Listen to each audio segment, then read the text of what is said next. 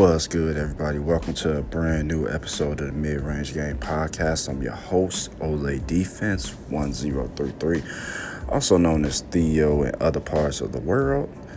Talking Bret the Hitman Hart on this episode of the Mid Range Game Podcast, at least to start off this episode. Why are we talking Bret the Hitman Hart? We are talking Bret the Hitman Hart because over the last maybe week I've been binge watching a bunch of Monday Night Raws from 1997. And, you know, wrestling fans, y'all know, uh, basically 1997 for WWE was about Bret Hart, Steve Austin, Shawn Michaels. Uh, Bret Hart being like the biggest dude. Um, Bret, 97 was his year. He was the hottest. He was the hottest wrestler in the world. He was the hottest heel in, heel in the industry. He had fans in the U.S. that hated him, but fans that also still loved him. But in Canada, the man was God, uh, and still is God in Canada. Um, and then when the WWE would go overseas into uh, other markets, like uh, let's say Germany, or Japan, or something, Bret Hart would get cheered like a hero because the fans over there uh, over international fans. They appreciate his work ethic. They appreciate his in-ring ability, uh, and that's why he was so over, like internationally. Uh, but you know, Bret Hart was the man. 1997. Um, you know, Bret uh, went a long way into. Uh, really, you know, him and Steve Compton, Steve Austin basically kind of saved WWE. You really think about it. Um, WWE was very, they were about to close their doors very soon after WrestleMania. Um, if not, if that match between Austin and Bret uh, had not been as successful as it was, and I mean, the success of that match uh, instantly changed uh, the entire company. It made Austin basically uh, the biggest face in the company. And then obviously, uh, you know, we all know Austin 316. He went on to become the biggest star in the business, uh, period. Um, but that doesn't happen without Bret Hart. Uh, you know, Bret Hart was the guy that took Steve Austin' uh, career and took it up a couple of notches. Um, you know, before that, WWE didn't really, they didn't know what to do with Steve Austin. Um, they didn't know how to use him. It was Bret when he came back from his uh, sabbatical uh, after losing the title at WrestleMania 12. It was Bret that identified Steve Austin, even in WCW. Uh, it was Bret that identified and said, "Hey, I want to work with Steve Austin when I come back." Well, let me do it in my Bret Hart verse voice. Hey Vince, I want to work with Steve Austin when I come back. You know, that's probably how he said it.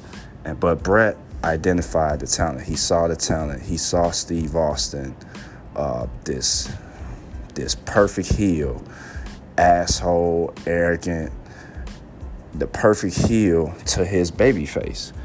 Um, and you know, Bret was a big fan of Steve Austin in the ring as well. So it was just a match made in heaven. Like their their characters just clashed, and it became just this great, great rivalry. Um, it was a great rivalry, even though they had only one match between uh, Survivor Series and. and at least up until WrestleMania, they had only like wrestled maybe no, they actually had maybe been wrestled twice. Uh, the first was at the Survivor Series in '96. That was a one-on-one match, but the second one was the Final Four match uh, at the February pay-per-view to determine who would go on uh, to face the WWF champion at Mania. Uh, but yeah, that it, despite that, it was still a hot rivalry. They they was still a great rivalry. Um, but yeah, they made magic at Mania. Uh, obviously, y'all remember Austin bleeding everywhere, and the, the moment it was a double heel turn, and it was a double heel turn that, like I said, ultimately ended up saving the company. Um, yo, why is Bret my favorite wrestler, man? Uh, Bret, what makes Bret my favorite um, is I, he just the way he carried himself, man. He he was just cool. He was somebody. He wasn't like boisterous. You know, he wasn't like overly cocky, overly, you know, emotional. He just was like a cool, laid back dude. He presented himself as a prof- as a serious professional athlete. Uh, and that's how he carried himself. That's how he conducted his interviews. Uh, there was a serious tone to his interviews. You know, you know he wasn't BSing around. You know, he approached this thing as if like wins and losses actually really did matter. Um, and that's how his that's how the hitman character was about. Um, the the excellence of execution. Well, the excellence in the execution is striving for excellence, and that's what Bret Hart through his character preached: striving for excellence, never settling, being the very best that you can be. Uh, and then the excellence of execution, the execution part of that uh, was to perfect your craft, to work on your craft uh, Bret Hart perfected his craft. He perfected wrestling, um, you know, from his facials to like his technical ability, you know, the, creative finishes that he could come up with for matches. You know, he would hit the sharpshooter at different points in the match. You know, it wasn't all the same.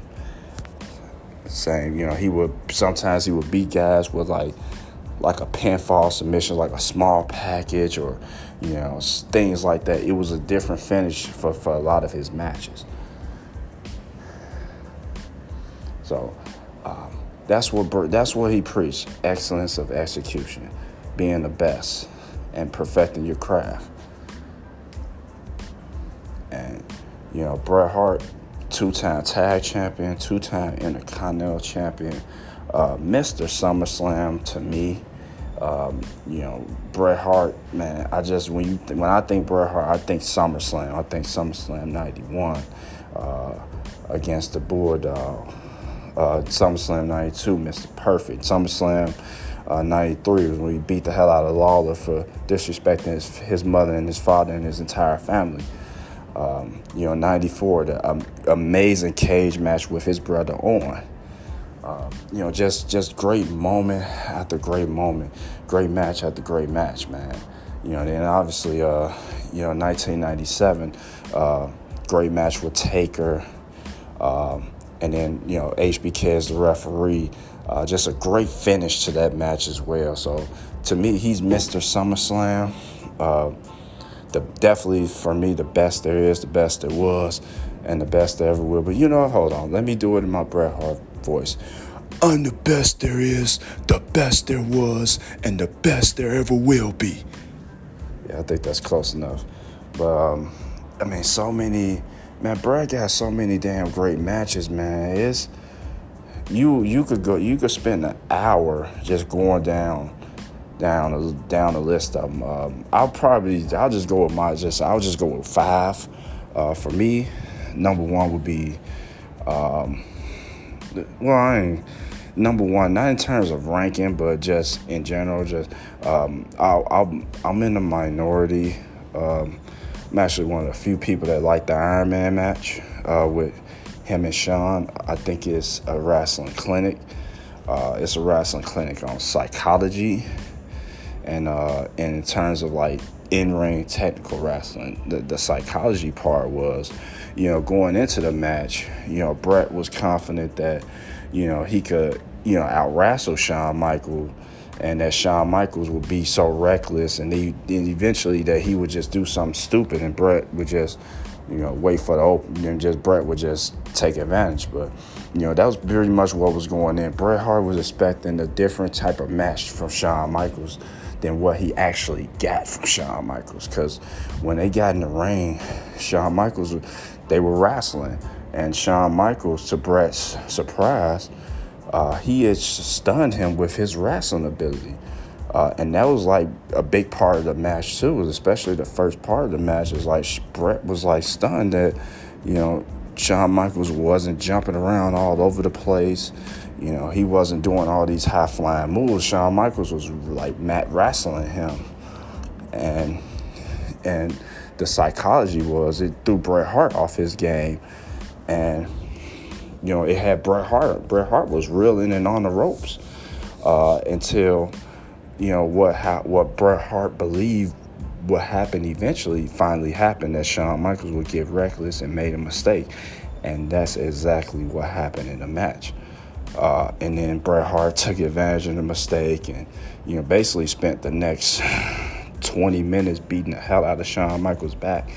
And then, um, like the last, I want to say six or seven minutes is the comeback, the furious comeback that Shawn Michael puts on. Shawn Michaels is hitting like move after move on the top rope. He's hitting moves that we haven't seen him do, uh, in, you know, to this point. Um, and then, of course, the the finish. You know, Shawn Michaels is going off the top rope again. Bret Bret Hart is like seemingly exhausted. He's standing up, like he's about to pass out.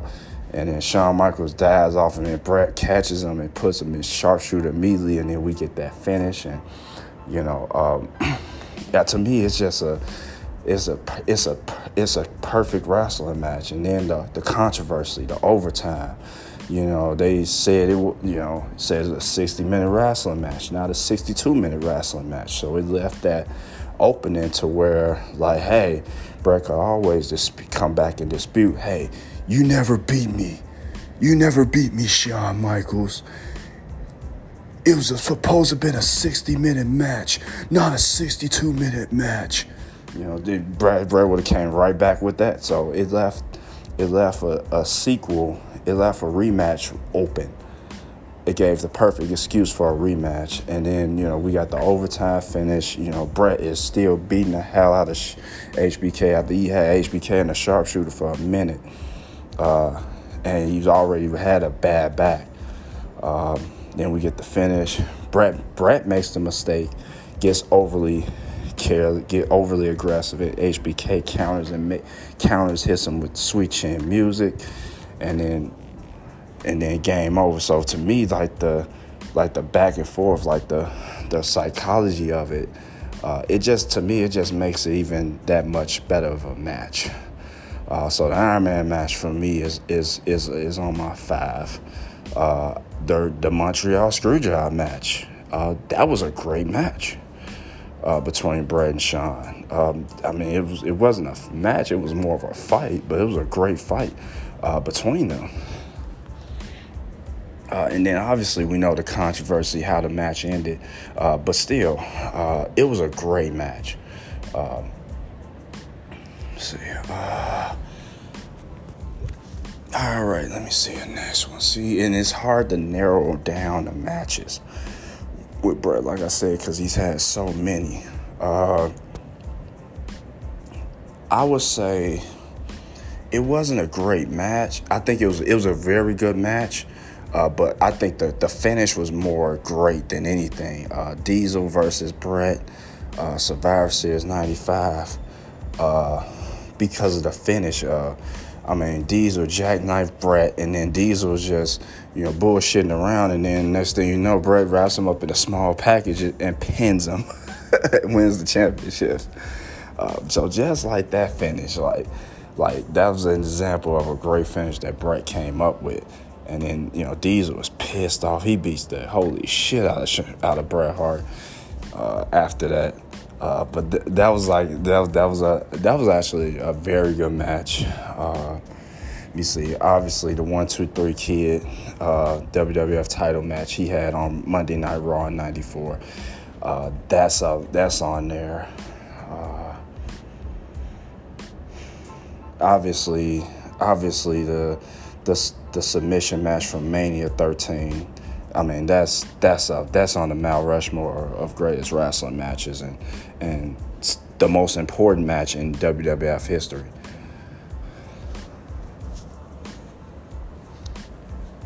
Um, I've, um, let's see, Mania 10, uh, Bret versus Orton, the opening match. Uh, that was a great match, 30 minute classic. Um, puts his brother over at Mania uh, which that was a great match. So, um, and I'm and I'm doing this off the top of my head. Um, you know, there's so many more, and then I didn't even get to the Mr. Perfect matches, and you know, obviously we all know those out those, you know, those the Bulldog, you know, the SummerSlam matches. And, um, WrestleMania 8 against Piper is one of my favorite matches of Bret as well. Uh, when he won the IC title, uh, you know, just to, to really, I think that was his first IC title win too. Uh, and for that to happen at Mania, and it was a very good match uh, too. Uh, so yeah, man, the list goes on and on, man. So many matches that you could put up there from Bret, and I didn't even I didn't even get to put all the great ones on there because it's impossible because there's so many great ones. You know, it's just like trying to choose five great Shawn Michaels matches. You can't do it, man. It's the same thing with Bret, man. You can't just choose five just just five matches. You have to go to like 10 or 15. You know, just like with HBK, you just can't choose five. So, all right. So that's it. Uh, that's that's it on Bret, man. Um, my favorite, my favorite WWF champion ever. The most fightingest WWF champion ever. Um, you know, he may not be the biggest star, uh, but when you encapsulate everything that a professional wrestler is, uh, that's Bret Hart. Simply the best there is, the best there was, and the best there ever will be. I'll be right back, y'all.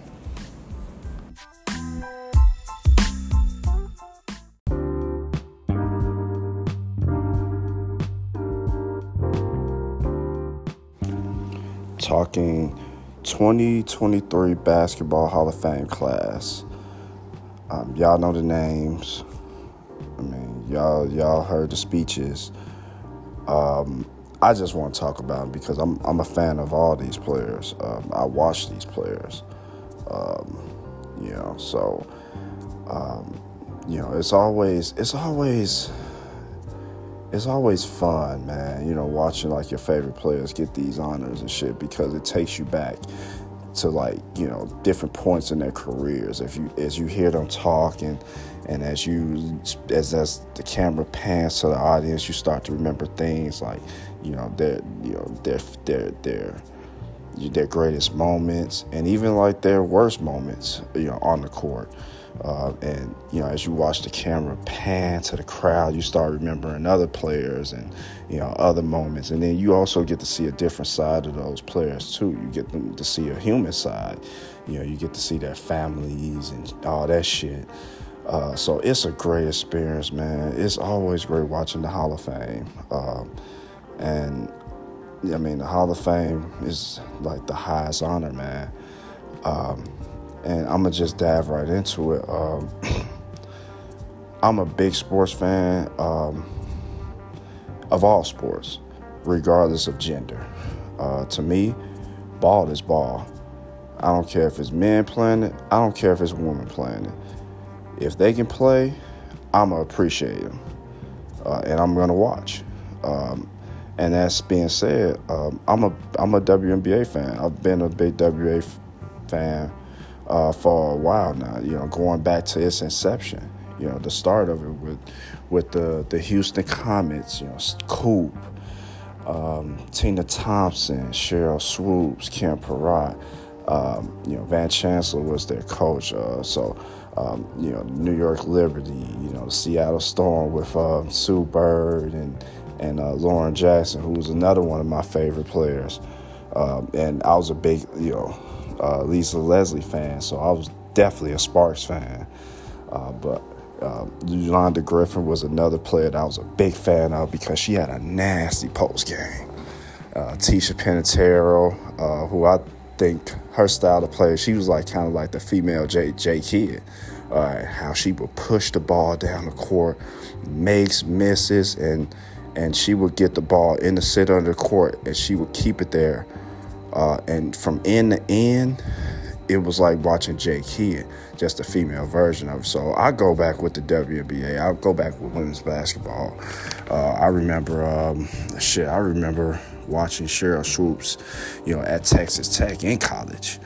Uh, and just like how smooth her mid-range game was, you know, and you know, just to watch a woman doing this, a beautiful woman, and you know, it just showed that women can be everything.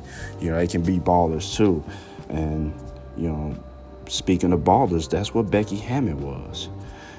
You know, Becky Hammon was a baller. You know, she wasn't blessed with, you know, good athleticism. She she damn sure wasn't tall. She was only five five. Um, but yeah, she got the absolute most out of her ability. Uh, six-time All-Star, uh, two-time first-team uh, All WNBA. Um, you know, she spent the first five years of her career in the WNBA as a six woman.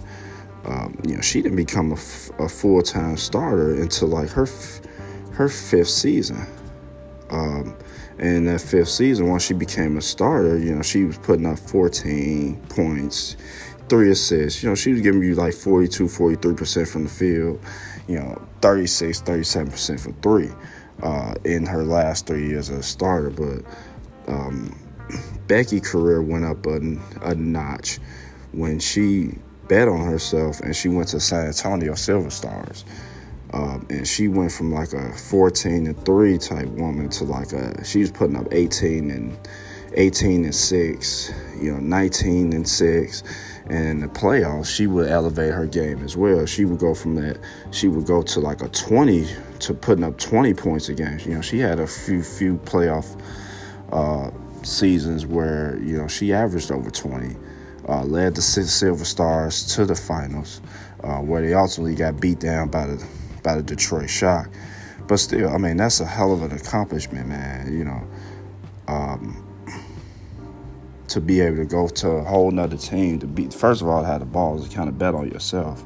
To go from you know a familiar situation where you got a comfortable role to going to a completely new place with an expanded role and but much more pressure, much more weight on your shoulders uh, because you are the woman you know, everyone's looking to you versus, you know, when you're just part of the team, you're just part of a car. You know, no one's looking for you to pick up the team. No one's looking for you to lead. You know, so it's a completely different role. But she took to it like duck to water, and and there's no surprise looking back on it now that you know she's become the a coach and she's become as successful as she is as a coach because she the same attributes as a player helps her as a coach. That feistiness, that toughness, to be able to to to really be able to kind of look within yourself and know your limitations and then be able to kind of go above those limitations. Um, you know, led the Aces to a championship last year as a coach. Um, you know, once again, really really betting betting on herself again because she could have stayed in San Antonio as an assistant coach, you know, with Pop, whatever. But that's not what she wants to do. That she wanted to be a head coach in the NBA, and ultimately, for her to be a head coach in the NBA, she has to show that people that she can actually coach. Uh, and she so, which means she got to lead Coach Pop. This basically what Eric Bieniemy had to do uh, in Kansas City with Andy Reid. unfortunately, um, you know, Airbnb, you know, got to prove he got to show that you know he can actually coach before somebody can be- give before somebody can believe him. Uh, but that's just the way it is. Um, but Becky, Becky is a uh, she's one that's like I said, she's toughness, she's grit. Uh, somebody that got the absolute most out of their ability. So um, big fan of her. I always thought her style of play was kind of like a cross between like Mark, she Mark Price ish, especially when she got to the Silver Stars and she, she, became like more of a much more of like a pick and roll type of guard.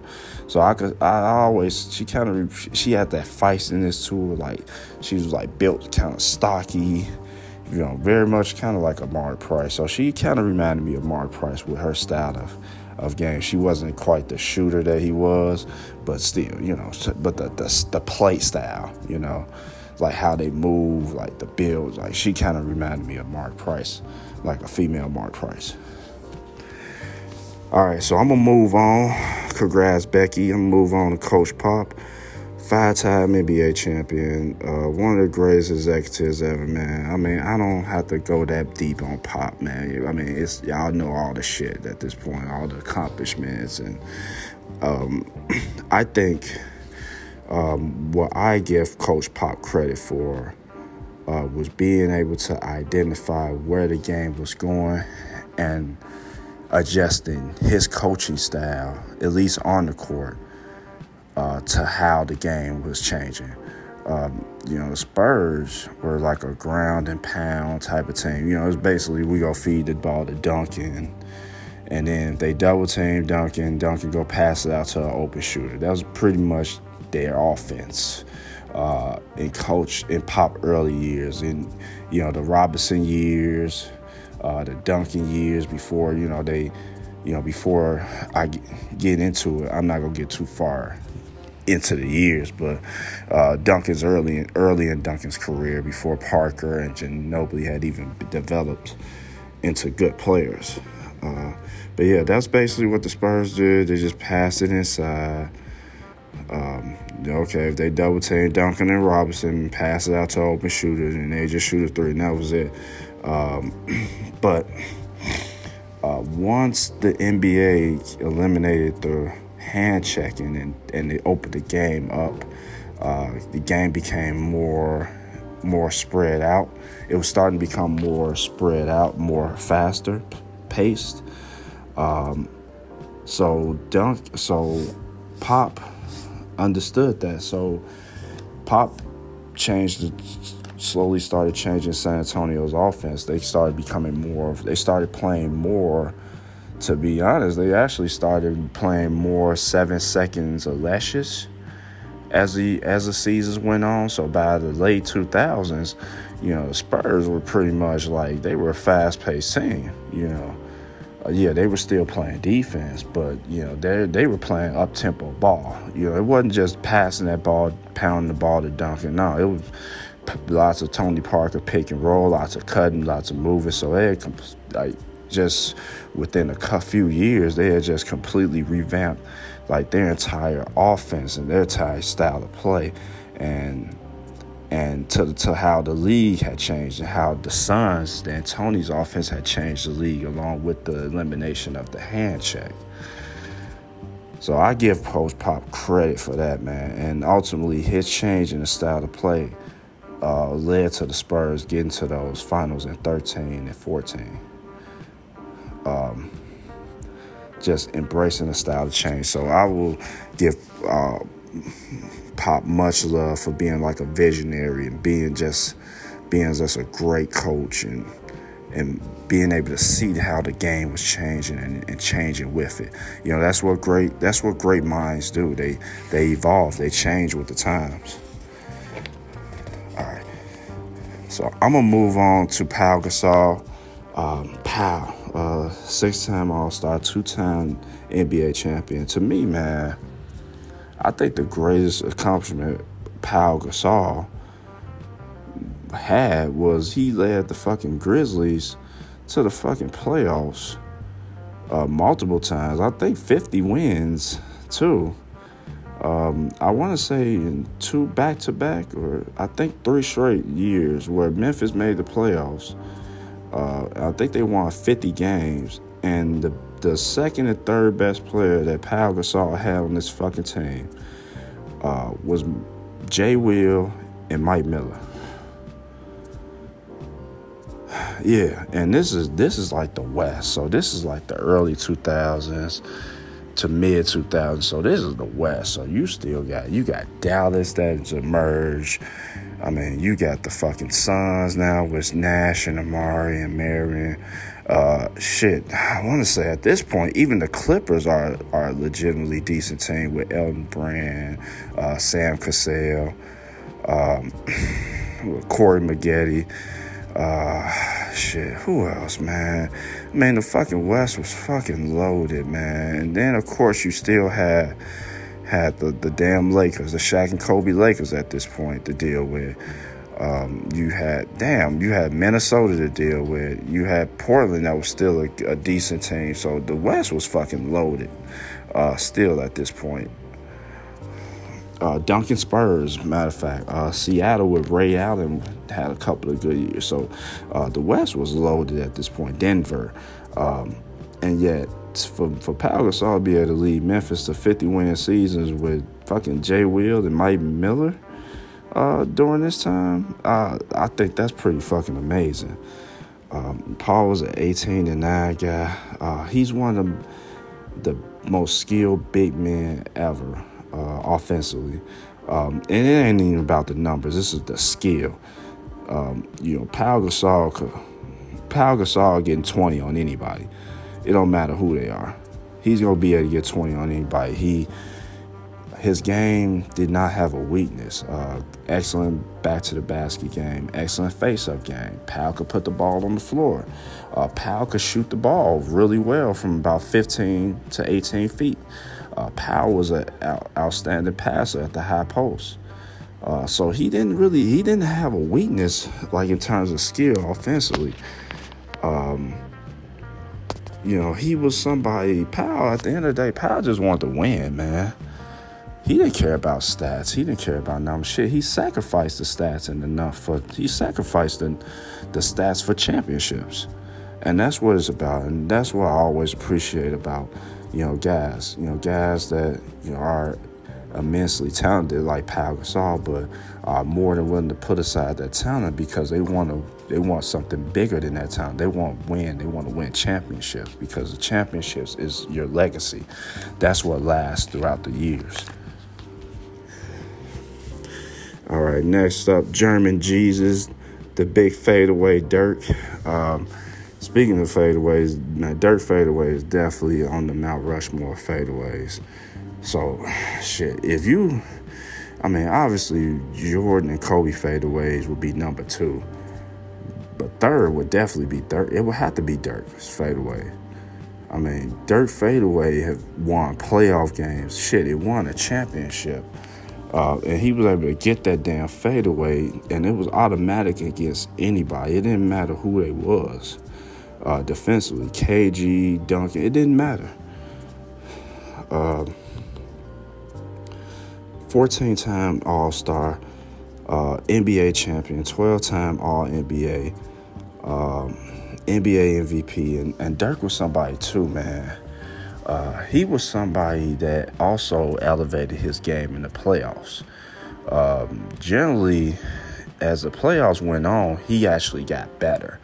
Um, you know, it didn't matter who he could win against, um, the what the competition was, whether it was Duncan. I mean, man, I played Duncan in the playoff series uh, in 06.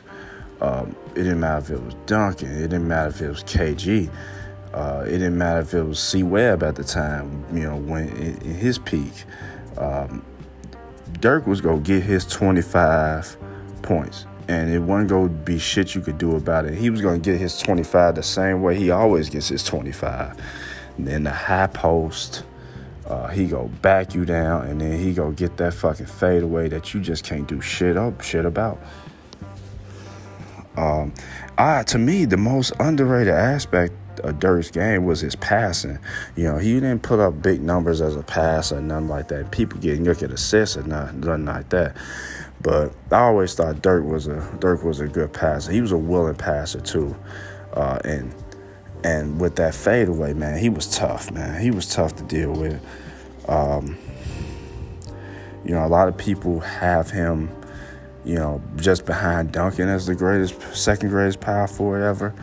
Um, that's not the case for me. I was me personally. I still go uh, Duncan. Uh, I go Barkley. Uh, I go um, Malone. Then I go KG. Uh, those are my top four, and then I would put um, maybe Dirk in that five spot, because Dirk. Um, Dirk wasn't quite the all-around player that those other guys were, so that's why I value them them a little bit more uh, in terms of their greatness. But you know, still to be a top five power forward all time, as many great power forwards that has played this game, that's fucking that's a fucking honor, and that's why he's a Hall of Famer. He's one of the very best that's ever done it. Lastly, but certainly not least, man, uh, D Wade.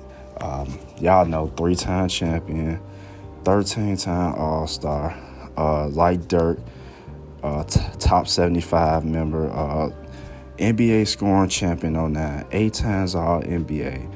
Uh, what's not to love about Dwyane Wade, man? Um, uh, I mean, he was so exciting, so fun to watch. And as a Heat fan, um, man, when we got this brother, uh, it instantly took us up another level. And you know, I remember watching D Wade as a rookie, and you could see like the flashes of greatness and like the flashes that he would have where he would just he would as a rookie you know he would have these minutes these bursts of these minutes where he would just like completely dominate the game like on both ends and as a heat fan you know i'm just looking to the future like man we've got a fuck this boy is gonna be a fucking superstar in a couple years and i remember once we got Shaq uh, I'm saying we, like I'm out there and shit, like I'm actually on the team, like they paying me and shit. But but once the Heat got Shaq, um, it the expectations just skyrocketed. Um, but um, you know, amidst of the uh, skyrocketing expectations, you know, a lot of some players could have folded. They could have folded under that pressure. They could have folded under that that sudden expectations. Like, oh shit, we gotta compete for a champion. We compete for a championship now. You go from being like a you know, getting into the playoffs on basically the last day of the season to now the very next what like the very next season you're you're a championship contender. Um, you know, those expectations could fuck with with a, with a young player. Uh, but they didn't fuck with Dwyane Wade because he built different. Dwyane Wade as, looked at it as a challenge, and he accepted that challenge, and he showed up. He got better each season, um, and you know, the only the only his only weakness really was his was durability.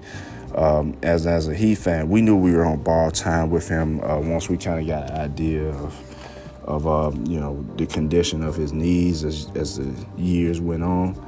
Um, but I appreciated every second of watching D Wade. Um, his his 09 season uh, still is one of the greatest uh, seasons by a perimeter player ever. Um, and um, just as a as a basketball player, man, he's one of the greatest. He's one of the greatest like basketball players ever. You know, when you think about Dwyane Wade, he's somebody that's gone from like a, a like the franchise guy, the guy, the dude, top five player in the league, to them like being like a number two. You know. And shit, and at times he went from to being a number three. And then he then goes back to being a number one, the guy, a franchise player.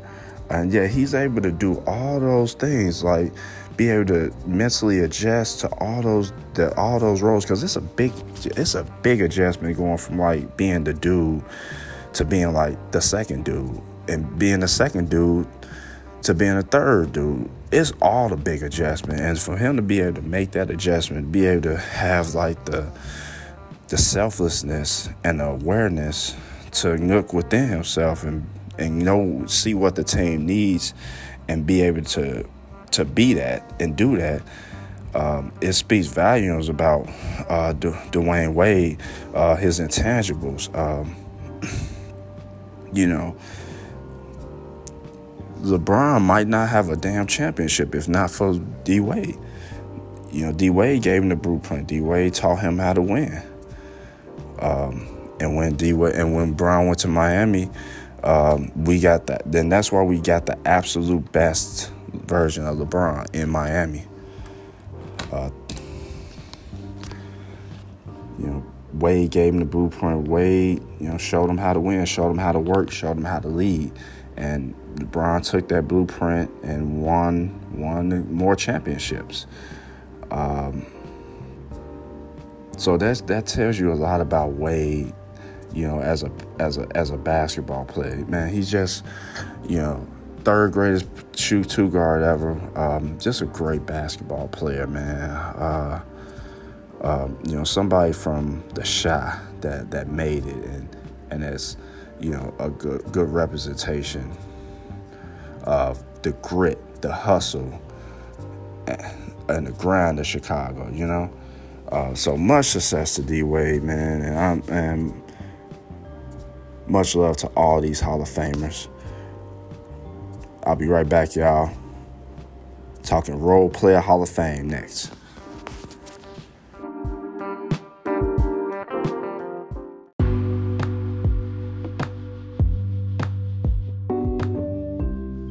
Yo. Hey, what's good, champ? Um, everything's been pretty good. It, it just seems like we about to start. We're gonna start the podcast off with a sad note. Yeah, man. Uh, and Tarrell, you on? Hey, what's up, man? Hello. What's happening? Yeah. Yeah. Yeah, I can hear you. So I guess we might as well, man. I guess we might as well touch on it, man. Um, Yeah. I mean, champ. Two sad notes. Yeah, Champ Tarrell. I'm gonna let y'all take the lead on this because y'all probably y'all. I'm sure y'all have more of the details or or know what's going on more than I do. But you know, y'all y'all take the y'all take the handlebars on this one. Well, from what we know so far, you know, Bray Wyatt has passed away, and we don't know the cause right now. You know, it's very tragic. It's very tragic. I mean, he had, he had been out of WWE since February because he's been dealing with mental illnesses, and Hello. of course, he never got over the passing of Brodie Lee. What's up, Tarrell? Tarrell. Here. Yeah, Yeah, we can hear you. yeah. I had went. out- I had. Uh, thank you. That went out. Like he had Oh. a heart attack. Okay. So he had a heart condition. Yeah, Uh, he said he had COVID and that exacerbated his heart issues. oh man, that's Ah. bad. Mm. Cause uh, I think he got kids too. So man, thoughts and prayers to the family. Yeah. Yeah, this is unfortunate. we They did say whatever it was that he had. Uh, it was it was life threatening. Whatever it was, it was career threatening and life threatening. Right. out. But I was like, wow. But they said he was on the menu. That's crazy. Man, you know, and it just Well, brings us down that, Terry down that road. Back to back days. That's crazy, right? Mm-hmm. it it just brings us back down that road of what you know that we used to that familiar road where all you know where we had to experience like so many wrestlers just dying young you know Right. like you remember like in the 2000s man like we we had like a run where it was like like every week Yeah, somebody was passing away. right and you know man thoughts and prayers for the family Yeah. Yeah. We just stay updated on this story. It's just sad. You know, and then yesterday, we had one of the greatest wrestlers of all time, Terry Funk, pass away. yeah and you know just back to back He had had dementia for the past three years, too. Maybe five. Oh, see, I see. I didn't. I didn't know that. See, that's that's man. You know, dementia is one of those man. That's like one of the worst diseases. Something that robs you of your mind. That's it. Got to be. Yeah. Yeah, my father passed of uh, dementia. Oh man. Yeah, So, Who happened? my father had passed. My grandfather had passed the dementia back in 2010. So yeah, that's how Terry Funk passed away. Mm. Yeah. You know, my grandmother had dementia too. That's true. Right. You know. Yeah. And I think. I think. sus- I think. I think our culture is slowly getting better as far as like acknowledging mental illnesses and the fact that it's it's a serious thing. But I still feel like we got we got a long way to go still. Mhm. Yeah. I mean, we still got folks that think that men shouldn't cry. So go figure. Right, right. Oh, you a punk if you cry, man. Yeah. Uh, nah. but I don't think there's a smooth transition. uh, but I'm gonna I'm gonna go ahead and give it a shot. Um, you know, not even not even Roman Reigns, the tribal chief, and the entire bloodline crew, uh, uh, however hundred people, hundred of them it is, they can't even beat this heat, man. Nah, hell no. Yeah, he's something different, man. This And you know what I realized today? What? When you come when you come outside from a really cold house into it, you know, you know, brutal and see your body wants to shop. Your body be like, man, fuck you doing? You crazy?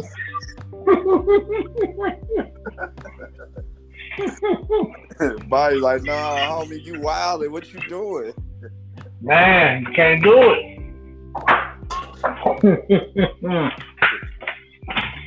All right, Man. so I guess we can jump into this final matchup, man. The final round of the tournament. You know, this tournament lasted about two years, yeah, I know. but um, let's go ahead. Let's go ahead and finish it off. I think we all know which way we're going here. Yep. Um, 22 Roman Reigns versus 1997 Bret the Hitman Hart.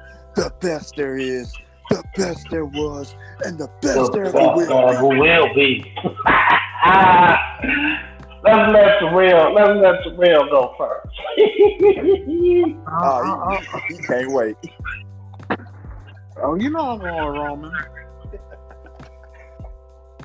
Yeah, I'm going Roman.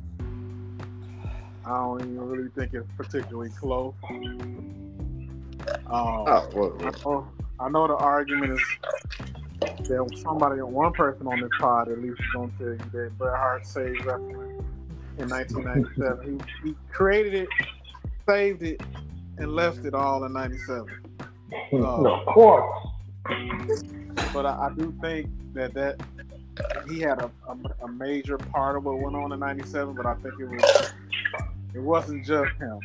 You had Austin getting white hot. You had his brother with the botch pile driver that played big parts in the role of things that was going on. You had DX. You had ACK. You had The Undertaker. You had the Hell in a Cell match. I feel like they were trending that way regardless. I will give him credit for some. I think he Vince gave him credit for being the one who kind of brought the McMahon, Mr. McMahon character when, when he pushed him. he- Yeah. he, he, yeah, he pushed him down, and that's when we first started to get wind that Vince was more than just an announcer. You know, so I, I do I do believe that that, that was man, that night was one of the worst nights in Raw history. You know, I ain't never seen somebody, a man, get screwed that badly out of the championship. That was Man. blasphemous. well, you know, that was all part of the story. Fine. I do think. Uh, I don't know. Maybe they didn't think they was ready to put Austin in that type of match yet. But could you imagine if that submission match was for the championship? It would have just made it me even even more. It's already the, probably the greatest match um, in, in wrestling WrestleMania history. Right up there with the Right. Michaels H uh, Undertaker match from WrestleMania 25. Um, Right. I just both of them matches you got four like legit legends. Oh, but not to I'm I'm tapering off, but no, I, I do think that what Roman has been able to do over these last three years, especially last year, is unmatched, unified. The championships, both of the world titles. He beat Brock cleanly and decisively in, in main event of WrestleMania he carried the, greatest. If it's not the greatest storyline, it's definitely the second best behind the McMahon Austin feud. Has to be one of those two as the greatest storyline ever. Maybe the Daniel Bryan versus the um, the Authority could be up there with them, but I don't think nothing compares to this. I just think he's just super over, man. I mean, I don't think nobody hates him. Even if you don't like him, you don't hate him. You want to, you still want to see him come. You know, he's just that. Right. You know what I'm saying? Because Um, even if you hate the storyline, nobody is nobody hates him at this point. Yeah, and it's interesting that he was hated more when they had him run around as the big dog, trying to force him to be a, a, a face. Um, so that's also good. Like he got to turn heel and show his true chops. It's like certain people should only only be heels to me. Ric Flair should Yeah. only be a heel. Shawn Michaels should only be a heel. uh, he should only be a heel, you know. So I just think Roman Reigns should only be a heel. But I, I think CM Punk Roman is should a only be a tweener. heel. Huh? I, I view Roman as like a tweener. Yeah. but he is a tweener, but that's kind of in the line. That's why you got. to That's why he, you got to think. That's why he able to beat Austin because Austin was the all-time greatest tweener of all time, right? He was supposed. Right. He was doing heelish stuff. And getting face pops. That. he was doing everything in his power to be a heel. And then I think also that Bret did miss some time in '97 too. You know, he, even though he didn't miss too much TV, he walked in the wheelchair, and we got some of the greatest moments ever him being in that wheelchair. Yeah, some some good. I might, so I might scoop kicking him. After he let the clock run out, though, that was trash. oh man. Oh, it was trash that HBK didn't drop the belt to him at, at Mania 13. He's supposed to. I don't. They but but here again, um, Bruce Prichard said it wasn't set in stone that Shawn was gonna have to drop the belt. So Man, That was Bret wasn't going for that, man. they weren't going for that. That, no, man. It, it that would have been completely unjustified for for back to back manias for Bret Hart to lose to HBK. So Right, and they did so that. Diesel could be HBK, but Bret Hart. has can- anybody? Let me ask you this: has- since we're talking about it, has any has there ever been a return match from WrestleMania to WrestleMania where the, the person who won the first one lost the second one? I mean, one. Oh, excuse me, well, the person who won the first one won the second. I don't think so. So you probably I don't think so. no, because The Rock. that's bad business. Yeah, you got to return. Hell yeah. Yeah. Because I think this the the program, if I'm not mistaken, because you know I think the program was for him to win at Mania and lose it back to him at SummerSlam, which I would Right. That would have been good. I think that would have been good. But I but think at I, that I point, think though, even though Shawn get sometimes things work out for you when you ain't even trying to make them work out for you. If y'all understand what I'm saying? Yeah, pretty much, you know, Austin and Bret at 13. Brad, Yeah. you get the hell that hell in the cell match don't happen if if if they face off because now there's no reason for him to have heat with the Undertaker without you know scoring him at SummerSlam. It's a lot of stuff that might have been different. So yeah, it Bret, business Yeah. Shawn losing actually his. Shawn losing his even though I think Bret and Shawn in the submission match at WrestleMania would have been great too. If he'd have snapped his leg in the in the in the sharpshooter and he went away to SummerSlam to get his rematch, I Yeah. think that would have been great TV as well. But it'd have been just as effective. Well, maybe not because Austin was just he just was something special that was brewing there. So But but see, I think I don't think I think it would have took Austin like significantly longer time, and I, I'm not sure if he actually would have reached that same level of popularity without Bret, without going Right. Because who else was there for, for Steve Austin to feud with before Bret? yeah, Yeah. Now, You know, that's that's why Austin says Bret made made him. yeah. So, you know, Theo, I guess, were you still going to him, man? Oh no, man! I gotta go. I gotta go Roman Reigns here. I think it's closer. I think it's close, but I can't. Nah, I gotta give it to Roman, man. Like, I mean, this man, he didn't. He, I, don't want to say he saved. He's saving wrestling Yeah, the way he is. in a way. he is. He's bringing interest back to wrestling. And and, and and and I think this is another part of what Roman's doing. He's doing like shit that musicians, rappers would do. He putting his entire crew, his entire family on and elevating. yeah. Like that's the best part of this shit. Like this shit is amazing. Like he's putting his whole entire family on the map, on a bigger map. Like they running the industry now. Yeah. So wait a minute. So you guys are gonna talk about how entertaining Bret was in '97? Are y'all forgetting how entertaining he was? He was entertaining. And, and, see, that's why I think it's it's very close because you know the promos, the matches. You know, Bret did something that I don't think nobody else has ever done. He was able to be a heel in one country, but yet be a face everywhere else. Yeah, because I'm gonna tell y'all this: Roman Reigns brought an insane amount of entertainment in 2022. Let's think about this. In 2021 he was established himself as the tribal chief and the head of the table. In 2022, with the inclusion of Sami Zayn, it brought entertainment to the group. Roman Reigns was funny as hell in all of his interactions with Sami Zayn. Of course, the rest of the bloodline was too. But Roman brought a humor element to the storyline, guys. And at the same time, he elevated Sami Zayn and Kevin Owens.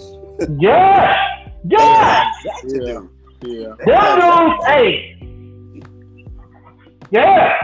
So this ain't a thing. This ain't a figment of going with the most current thing to win the tournament. This is actually legitimate. Roman Reigns wins this tournament. It it takes a historic. This is a historic run. This is like probably like this is probably the greatest run that we've seen as wrestling fans. And yeah. it took a hit. It takes that to, to knock off 97 Bret Hart. That's how great of a year Bret Hart had.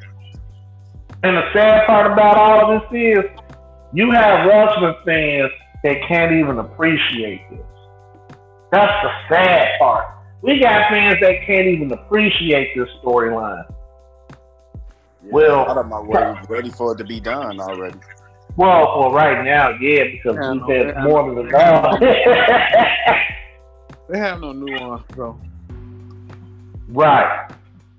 You know, with the exception of Theo, one um, guys that aren't ready to win the world title, but I digress. I digress. I'm with him. I'm with him though. Uh, LA Knight.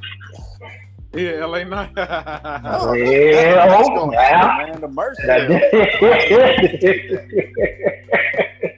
LA Knight on the other hand, woo! He beat the tribal chief in merch sales, and the crowd go crazy. The crowd is literally hanging on every single word as if this motherfucker is like the fucking rock.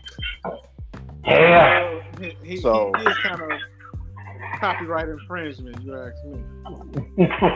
well, I mean, is that even the Rock gimmick? Who did the Rock rip that gimmick from? I mean, you know, the Rock and his team. Right. Iceman King Parsons. yeah. Uh, yeah. So. Yeah. I'll hush up. But no, man, the merch sales, the crowd is gonna dictate that that he is in the main, that he's in some type of title match that he's in a world title match at, at Mania. Otherwise, the crowd will take over the Royal Rumble like they did when Daniel Bryan. Yeah. Now that was a take. That was a crowd takeover moment too. They had to put that belt on Daniel Bryan. He was taking it over. But now remember that Rumble like they Roman Reigns won. That's the Rumble that the the fans hijacked. That that um because Daniel Bryan got eliminated. They the fans went crazy. The fans was like, oh, yeah. Daniel Bryan the whole rumble. Has anybody been more open than Daniel? That do you think? Well, I guess Reigns probably, but outside of him, who has been more over than that boy was in 2012, 2013? Uh, probably CM Punk. CM Punk. CM Punk. Yeah, Punk was CM Punk. Yeah.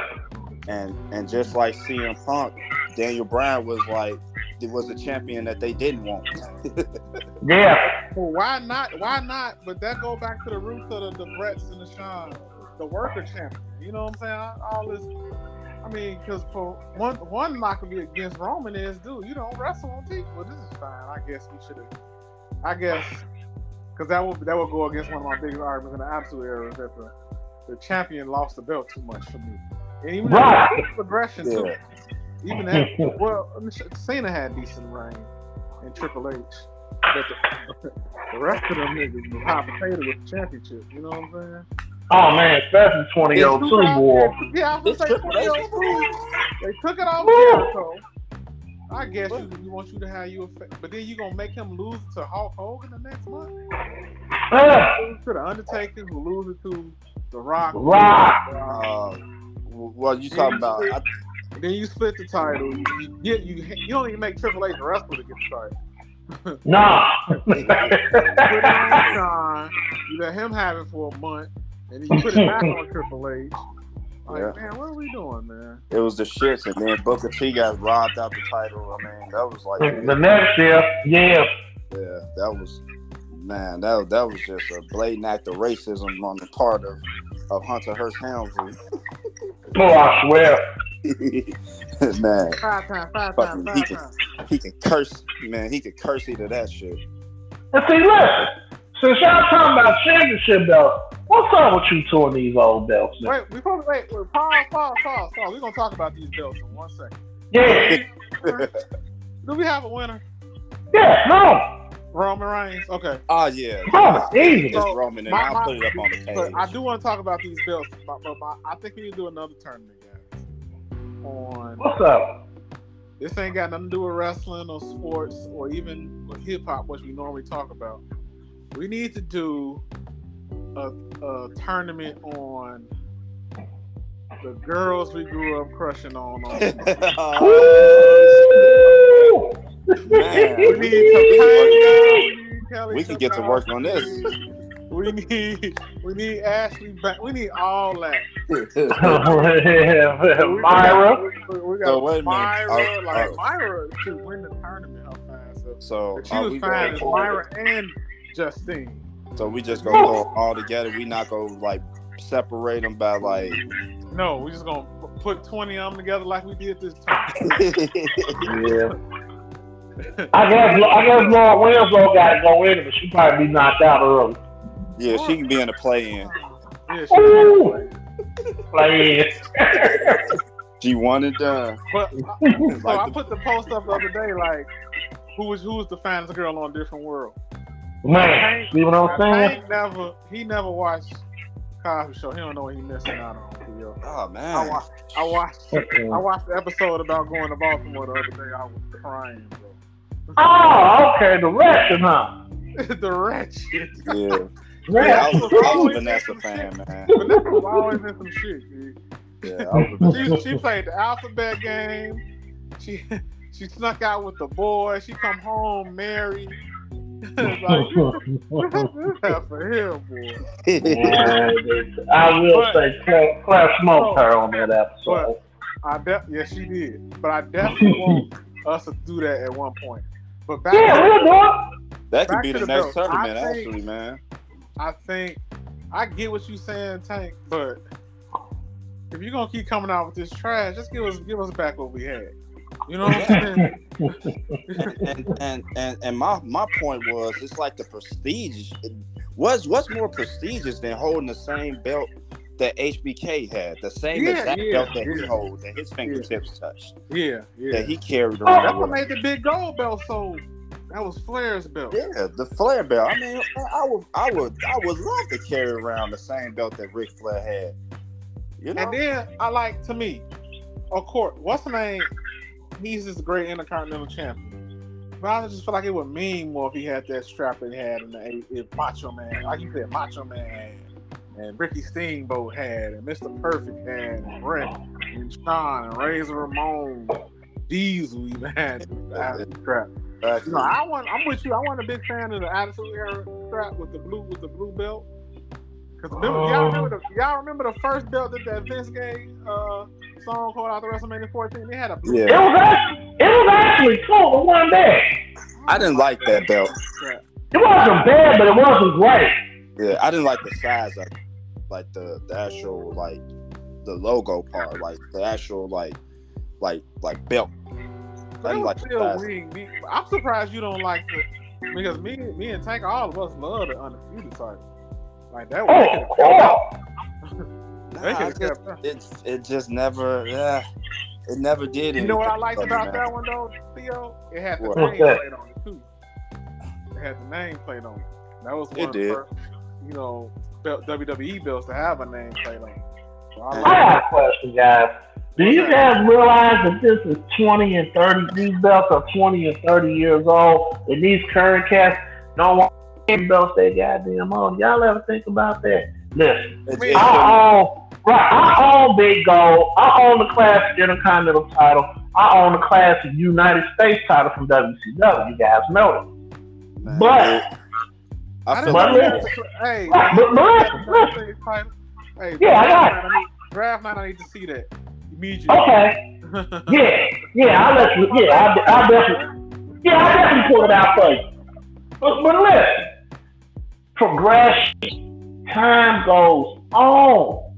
Time goes on. You have to attract a new audience of fans. These aren't old timers watching the current wrestling product. These are new kids watching this mess now. But the- You have a new batch of kids every every ten years. So you have to create a new belts. Am I a fan of the current belts they're using right now? No, I'm not. I'm not a fan. Thank you know they're not getting off their belt with that logo on there. That's it. That's the belt. And That's the belt Man. for perpetuity. and the What, NBA what don't me and Theo are asking for, they're gonna do that with that belt with the logo on there. They done made Hmm? every title look like that. Every world title look like that. yeah. Now you mentioned the NBA, right, Theo? Yeah, the NBA same, Same, same same trophy. trophy.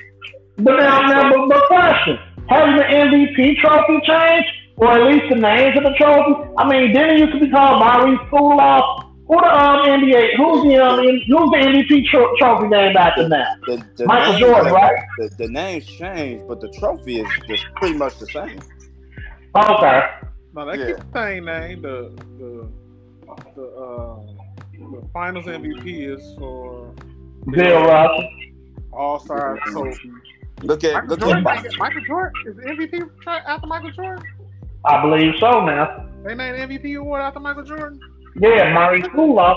I don't even know who the hell Maurice Podoloff is. So yeah, it's Jordan now. Uh, he invented the. He was a big part in inventing the shot clock. The 24 Oh, okay. Well, leave it to Mr. Basketball to know these things, right, Tarrell? Yeah. John, let me see. That's I why gotta I'm- see the Michael Jordan award. Hold on, I gotta see it. They named the MVP after Michael Jordan. yeah, they did. But but LeBron, the Hey, goat. that, that, hey, that, that, that stakes him as the goat, by the way. Michael Right. but, but, but LeBron the goat.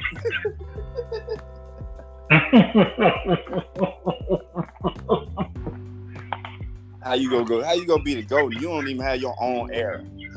yeah, man, it's, it's The Michael It's Jordan right. that go to the MVP. That's who won MVP this year, y'all. uh, Was uh was it? It was it was it Embiid? Embiid. And B won the first Michael Jordan award. Yeah. Boy, uh, you uh, Michael Jordan turning over in his grave right now, man, knowing that that South dude got his MVP trophy. He's still alive, bro. He's still. right, he, No, he's still alive. He, turn, he turning over in his bed right now. He can't get no sleep between Scottie Pippen, Dennis Rodman, Isiah Thomas. but see, but see, you know what's funny?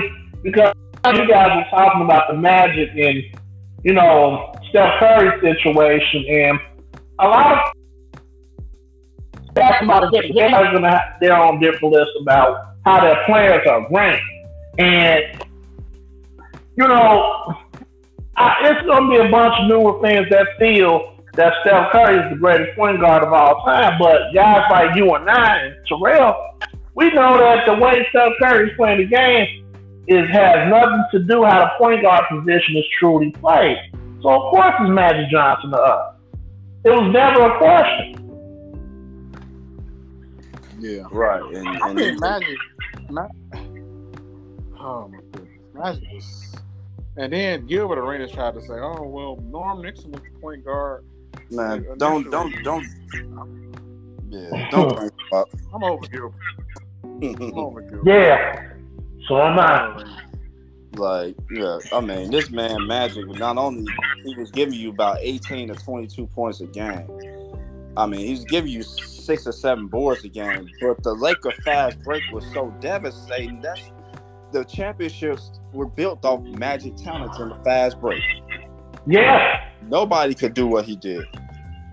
Ah, The Lakers don't win five championships without Magic Johnson. You could put, even if you put Isiah Thomas on that team, they don't win five championships without Magic. hell, hell, the Warriors won the first, won the championship in 15, and Steph Curry didn't even get MVP. So, yeah, Steph Curry only has one Finals MVP, guys. He Keep should've that got in mind. MVP for that one though.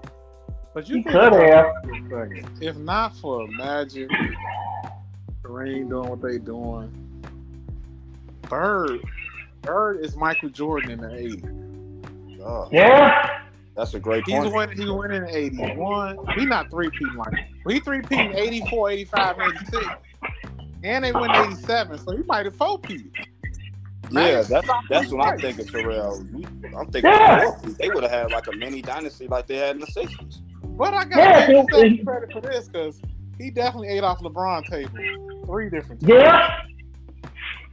Three different times. That's Now impressive. that's true. He ate off his table three different times. What, what? Let me ask y'all something. What do y'all think about the Hall of Fame? Like the Hall of Fame class this year? For the for the um the basketball Hall of Fame. Yeah, Ah, I mean, the guys that went in should have won. I mean, I think I it's have too much impressive. to win. man. I think it was impressive, Clay. I had no problem with it. It's impressive. Man. I'm just I'm just waiting for the day they call three names up there for, as finalists as you know, uh, KJ, Shawn Kemp, Tom Chambers. Yeah. Yeah. And if Kemp hasn't gone in about by now, So I, I get irritated thinking about Hall of Fame. Because the baseball Well, you- Hall of Fame, the biggest joke on earth. oh no, we don't want to talk about that. In the NFL, how's Rodney Harrison not a Hall of Fame? Yeah, man. It there's no answer. physical, free, the most physical safety out there. Not named Ronnie Lott. ever in the history. And, and on top of that, Rodney was versatile too. He was good in coverage. Man, he hit like four linebackers. Man, Yeah. I- I- And he was responsible for the Rams winning the Super Bowl in '99. yeah. Dude, man, that man is a multiple time champion, man. He he- he's definitely a Hall of Famer. And then wait a minute. I'm not trying to crap on Steve McMichael, but is he Hall of Fame worthy to you all? Is he? I believe he is. Steve McMichael. Yeah, yeah. He, he he's on his way. And it's sad because he's sick. I'm, I I feel like I've seen enough like old Bear games and seen enough like of their defense to to know. I'm, I know he was a, I know he was a damn good player. He could rush the passer, and that was rare at that time. Yeah. You just hate to see players going in the Hall of Fame or finally being considered when they're on their deathbed. You get what See, I'm this is saying? the problem with the Hall of Fame, though. One of the many problems. What is Yeah. wrong with Barry Bonds? Why? How is Barry Bonds not known? Well, well, we know why.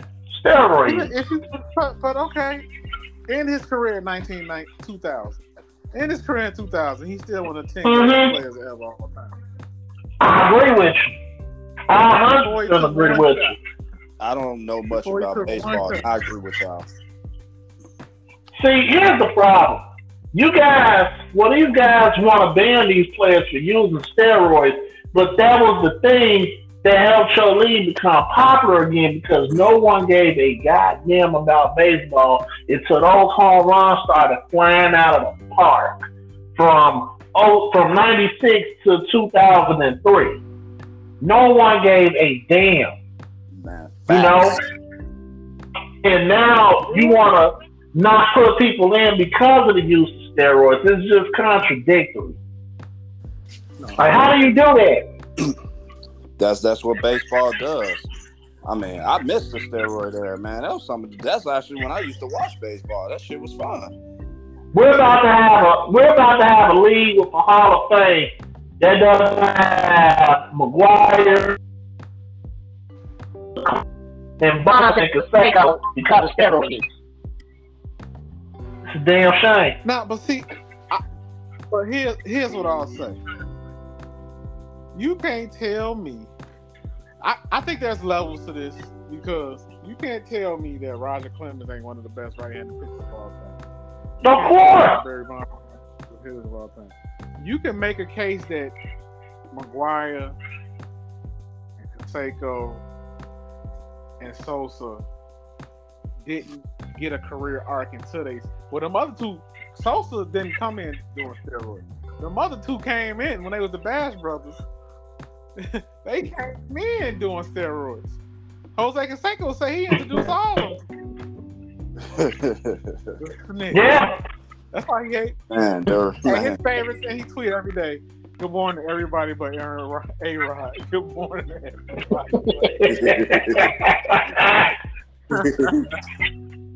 man. do this every day, bro. That's very. Man, it's crazy. So Yeah, it's crazy, man. Yeah, definitely crazy. Like, all Mm. right, let's talk some football, guys. Yeah. I got a, I got a, I got a, po- a, a thing I just posted. Okay. Okay. I want y'all to see this. I want y'all to hear this. Hear about it. Okay, I thought we was gonna start off with Tarrell's round. Oh, 2001 draft class, 2021 quarterback draft class. Look, all the Bears fans got on his side. Mac Jones, 16 and 15 as a starter. Trevor Lawrence, 12 and 22. Zach Wilson, 8 and 14. Ew. Justin Fields, 5 and 20. Trey Lance, 2 and 2. Mm. But I'm just saying. I mean, man, it's it's unfair, man. You can't, you know, it's not fair to put records and stuff, man, because you know, you, you the higher the draft pick, you know, the higher the, the quarterback is drafted, the more shitty the team is gonna be. Yeah. the Patriots have so a second field. I mean, remember, the Patriots made the playoffs. Um, was this a year after Brady left them? Did they still make the playoffs? Yeah, that was with Mac as the quarterback. Yeah, yeah. Yeah. Okay. Yeah. And they would have won more games last year if they didn't give him a defensive coordinator for all Yeah. those sports. Oh, that shit. Oh. it was a mess. Y'all really want to get me started? It was a Yeah. mess, man. at least, but hey, at least your at least your defensive coordinator know what defense to call. Our defensive coordinator is still in love with booty, soft zone, man. I watched the preseason, yeah, and I know it's preseason. It don't matter, man. I know they just playing BS coverage, but at this point, man, every time I see our corner is off and they fall back into that fucking zone, it's like, oh man, I just man, I just fucking I just want to vomit at this point already. This is gonna be a long season. Yeah. Yeah. What y'all think about? What y'all think about? What's the name? Uh, Arizona trading Isaiah Simmons for a seventh round pick. Y'all just Oh, took they- him in the first round for eight. Uh, they started, they really- they selling everything. They started the team over. That's the only thing I can get from that. Yeah, I mean, well, Arizona made they made a big mistake at quarterback. Hmm. I'm, Yeah. I'm sorry, I was I was never a Kyler Murray fan. No, And then He's they talented. paid him. Huh? And then they paid him. they paid him, and They then paid him too. and then they tried to make him study. We understand. So, yeah. But, Bro, if, if. I, if, if I gotta pay my quarterback to study, if I gotta like have stuff in my in the contract to make him study, man, that's a problem. Yeah, that's a problem, That ain't gonna work. That's Kool Aid, no sugar. Man. Feel like Johnny Manziel. I mean, we need to revisit, we need to revisit the A- AFC North. Oh yeah. I think, I think the Steelers might be a little better than we thought. Yeah, I know. Defensively, I- I- they will be. side, right? Oh, Uh. I'm talking about any- Pickett. Pickett to Pickens is gonna be. It's gonna be a thing. Yeah, yeah. And I Pickens like gonna be better. I So- think they're gonna be okay. They got good. They got two good. Mm. Yeah. So wait a minute. Are the Jets improved with uh? So the Jets are improved now with Dalvin Cook. Um, I'm, you know, I'm starting to. You starting I to come around? understand Tarrell's. You starting to come around? Yeah. I- that that offensive You been watching line, Hard Knocks? I'm telling you, they, they, they right for a fall. that, that that offensive line. Um, I think pass blocking wise, Rodgers will figure that shit out. I think run blocking wise, that that's where go that's where the biggest problem I, I think they gonna have. And you need you still gonna need you still need to run that fucking ball. Oh, I never said they were gonna win the Super Bowl. Now, just keep that in mind. Oh, the the who? I never said they were gonna win the Super Bowl. Yeah, that that I they might not go as far as I think they might have gone. Like just looking at their O line, even more. Hey, Who else coming back? Uh, Tank, Tank don't want me to go here. I'm not Oh. impressed by Miami or Buffalo. Miami, Oh, Miami is one of them teams that they are a collection of talents. They got a, both of them, you know, both of them teams got in trouble. All three of them teams got in trouble. They coaches are boobs. They're boobs. Mm. It's kind of like how y'all were. Y'all was the most talented team in the NFC the last three years. No Super Bowl to show for it. That, that's the Buffalo. Thanks for bringing that up. Thank you. Thank you That- for that- reminding me. Appreciate that. Damn. Okay. No, it's true. It's not, true, only but that, damn. not only that, not only was y'all most talented, y'all still drafted well. Like Doubs a hit, Watson a hit, Quay Walker's gonna be a hit. Like them tight ends y'all draft this year hit. Jordan Love might ain't be a hit, but do you trust LaFleur? I don't trust anybody from that Kyle Shanahan tree, but I don't trust LaFleur at all. He, But Mike, No, I don't trust years the club. Mike Shanahan, only one from that tree I trust. Yeah, because he the only one that got that has a clue on game management, and His Right. son don't.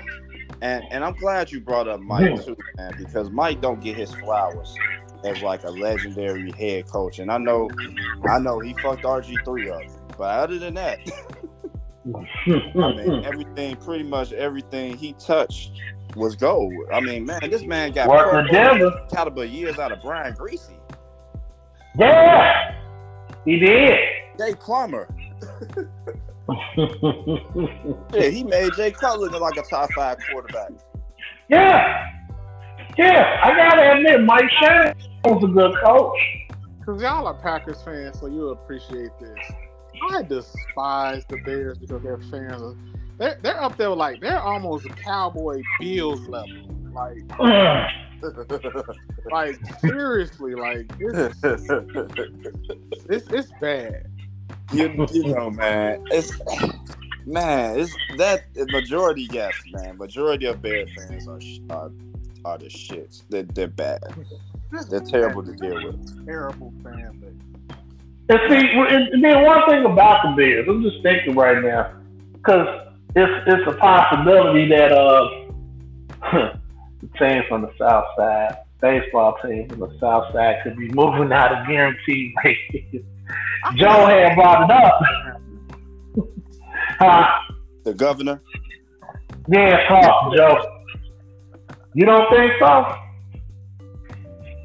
I, um, I can't see it. Nah, I don't see it either. I can't see it. Huh. Where you gonna go? Where you gonna move them to? Because I was saying that the Bears can move over there, just like Joe said. Synonymous with being Southsiders, man. You can't do that. Yeah, that's true too. Yeah, I don't. I don't. Even see- though I do like, you know, Joe's idea to bring the how about move, how about building the stadium right next to the Obama Library? That'd be a hell of a complex down there in Jackson Park. oh man, now, now that would that would have made sense. Well, It that, would. yeah. Make it- oh, You talking about moving the Bears over there? yeah, Yeah. right around, put it right next to the Obama Library. Because there's more than enough land over there to build a stadium, a massive stadium. A massive Yeah. stadium and the ecosystem that go around it. Like Mhm. So when we did our little football tour, which we're gonna do this year, we're probably gonna do Vegas and Dallas this year. But Mm-hmm. it's the ecosystem that go around it. Like even if you go to Green Bay, it's in a residential, it's in a residential part of the city. Like it's literally like it's houses across the street from the stadium that they didn't Right. into like the like tailgating Mhm. extra. Like they whole houses are designed around the Packers, but they got a whole ecosystem around. The Patriots got Patriots Place, a whole ecosystem. They got clubs, Bar Louie, Mm-hmm. Victoria's Secrets, y'all. I'm like, what's going on down here? Oh, they got everything. Patriots Place. Like it's a it's a it's a legit outdoor mall. Like it's crazy. Yeah, that's what the Bears need around their stadiums, malls and stuff. Yeah, I mean on the lake. Yeah, they need all of that. Yeah, I just man, I just feel like it would make sense, but it's the Bears, man. So just like the Vikings go Vikes, the Jets go Jets, the Bear go Bear. Yeah, but this is a little different because the Bears got to step into the future. Well, the Bears are actually behind. They behind by like 40 years in terms of stadium presentation, man. Yeah. oh man, all the more reason they should have got that shit together from jump, man. And when they should have just built a, a, a dome stadium, they could have built a dome around the columns that was seating to to to warrant a Super Bowl. Y'all know how much I hate dogs, 'cause that means no more, no cold weather. But you know, just like me saying that championship belts, new championship belts in the WWE is the sign of the times and the way to progress. Building dogs are a way to progress. No one wants playing cold weather like that anymore. Man, and nobody want to sit in that cold weather either, man. You know, Oh hell no! I mean I do, but you know, regular mofo, no. eventually, man, your old man winter gonna start biting you in the ass, man. Shit. you gonna wake up one morning today, you gonna be stiff to the motherfucker. Yeah, I mean, I just posted a question on Facebook. yeah. What do the Bears, the Jets, the Cowboys, and the Bills have in common? Bad luck. no Super Bowls. yeah. The most delusional fan in the history of the sport. So wait a minute. All So, of so wait a minute, for real. So what's worse? So Cowboy fans, Bear fans, or Brown fans? There's nothing worse than a LeBron fan. Okay. Yeah. There's nothing on earth worse than a LeBron James fan. Yeah. Nothing on earth worse than a LeBron fan. Second And the killer part is that killer part is that we love LeBron. Oh, here you go. Here you go. I'll, just playing. I was just playing. No, it's LeBron LeBron James is a wonderful human being. He's a Hey, wonderful no, I love man, Brett. a I great actually love businessman. So I can't do that. So you got Right. Brown fans, then you got Cowboy fans, and LeBron, ironically, is a Cowboy fan. Oh, that Yeah. Cowboy fans are LeBron James and Skip Bayless. Need I say more? you know, you know, it drives Skip The crazy. Bills got a whole mafia, ain't slayed, ain't killed nobody but themselves. Put themselves in Yeah. tables again. The Jets still celebrating somebody who on the sidelines hitting on Suzy Kolber drunk. Smoking Joe. Man. They they they known for the butt song. And then you got the damn Bears. Who Oh, I love it. wait till next year, bad news Bears. Always got something to say. Always Yeah. interjecting on championship conversation. How you go? They y'all had Aaron, Aaron Rodgers and Brett Favre, and all y'all got to show for the two Super Bowls in 30 years. How many y'all got to show for? How many y'all got? Then you know what's even funny? They're trying to say that the first two Super Bowls were, were before the merger and who was Bart Starr, man? Sit y'all asses down. you know what I always tell Bear, Bear fans, man. Well, when when y'all offense can score 25 a game, talk to us. Until then, shut up. Yeah. then I started talking about the championship before, you know, the Super Bowl. Then it's like, oh, man, please. But see, that was something else we talked about last week when I was talking about, you know, Boston's championships before the merger. And then, you know, in the NFL, you don't respect the championships, you know, before the Super Bowl. So go figure. I, I I think it's different with the NFL, I mean, we got to go with Super Bowl era, though. I, I think it's different with the NFL, man, because we all know as football fans, the rules and the game was way harder. It was way harder to succeed back then than it is now. Shit, records, too. Right. So that's why I say it's different with football because of that physicality. yeah. Like Yeah. some of them, man, you put a lot of them dudes on the field today with like some of these dudes that's playing now, man, they break them dudes in half. Oh, you want the Moldus get broken half? Now the old dudes will break these young dudes in half. Yeah, but you know what? All versus doing the NFL. A lot of them, a lot of them defensive players back then were just big and lumbering. These guys now are running four threes and four fours, so it's like, whew. But you know what don't the stop four three and four four is physicality when you put your hands on them.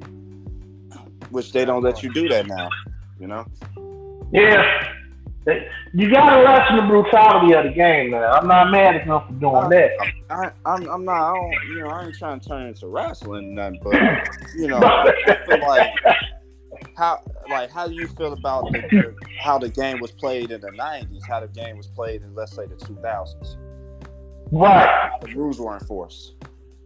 Back then, in comparison to now.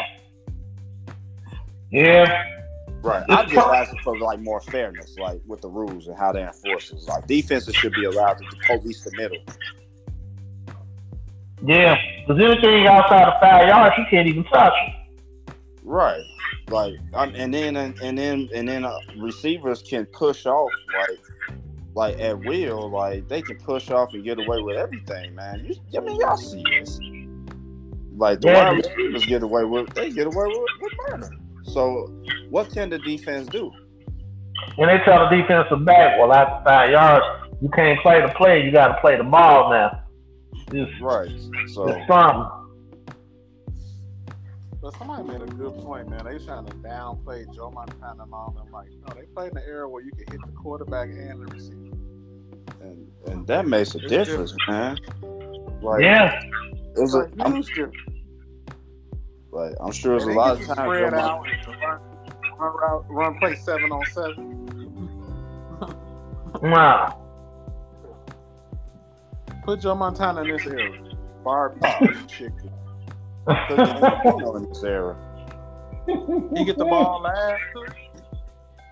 Oh man, you, you with these offensive systems now, man, you, you put Dan Marino in. I mean, he just basically you just t- basically got him in shotgun pretty much the whole game. Man, come on. Yeah. So yeah, man. I, you know, I just think it's, it's. I think you can. I think with the physicality of football, like with the Arabs, I think it's. I think you can make certain comparisons, and in certain comparisons you can't. Like obviously, the guys now are faster with you know, you know, evolution, and of course, better training and better uh, medicine. Yeah. Yeah. Sports, sports medicine has come a long way since back then. Agree. Yeah, because back then you get a concussion and just say, all right, we'll take the day off and come back tomorrow, or come back come back in within the next six down. Now you get a concussion, you got to sit down for seven days. Yeah. You know, I, I look at a guy like Bernard King. Like if if if he had been fortunate enough to have like you know something just a fraction of the medicine that they have now in, in the eighties for his knees, oh man, we I mean Bernard King would have been a top five player all time. He would have been. Like so, it's a, it's amazing the advancements. Yeah. Damn, So Totally agree with you. Totally, totally agree with you, guys. all right, man. I think I think this is a good time to time. But let's do that. Let's do that. Let's do that chick uh, bracket, man. We got to do it, man. We got to do it. Yeah, we we go. Let's let's do that in the text. We go put the seeds out there, throw the throw the names out there, and we go. That's that'll be the next tournament for sure. I can't Yeah. wait. All right, All right, guys. All All right, right. peace out, guys. Thanks for joining the pod. All right. All right, later.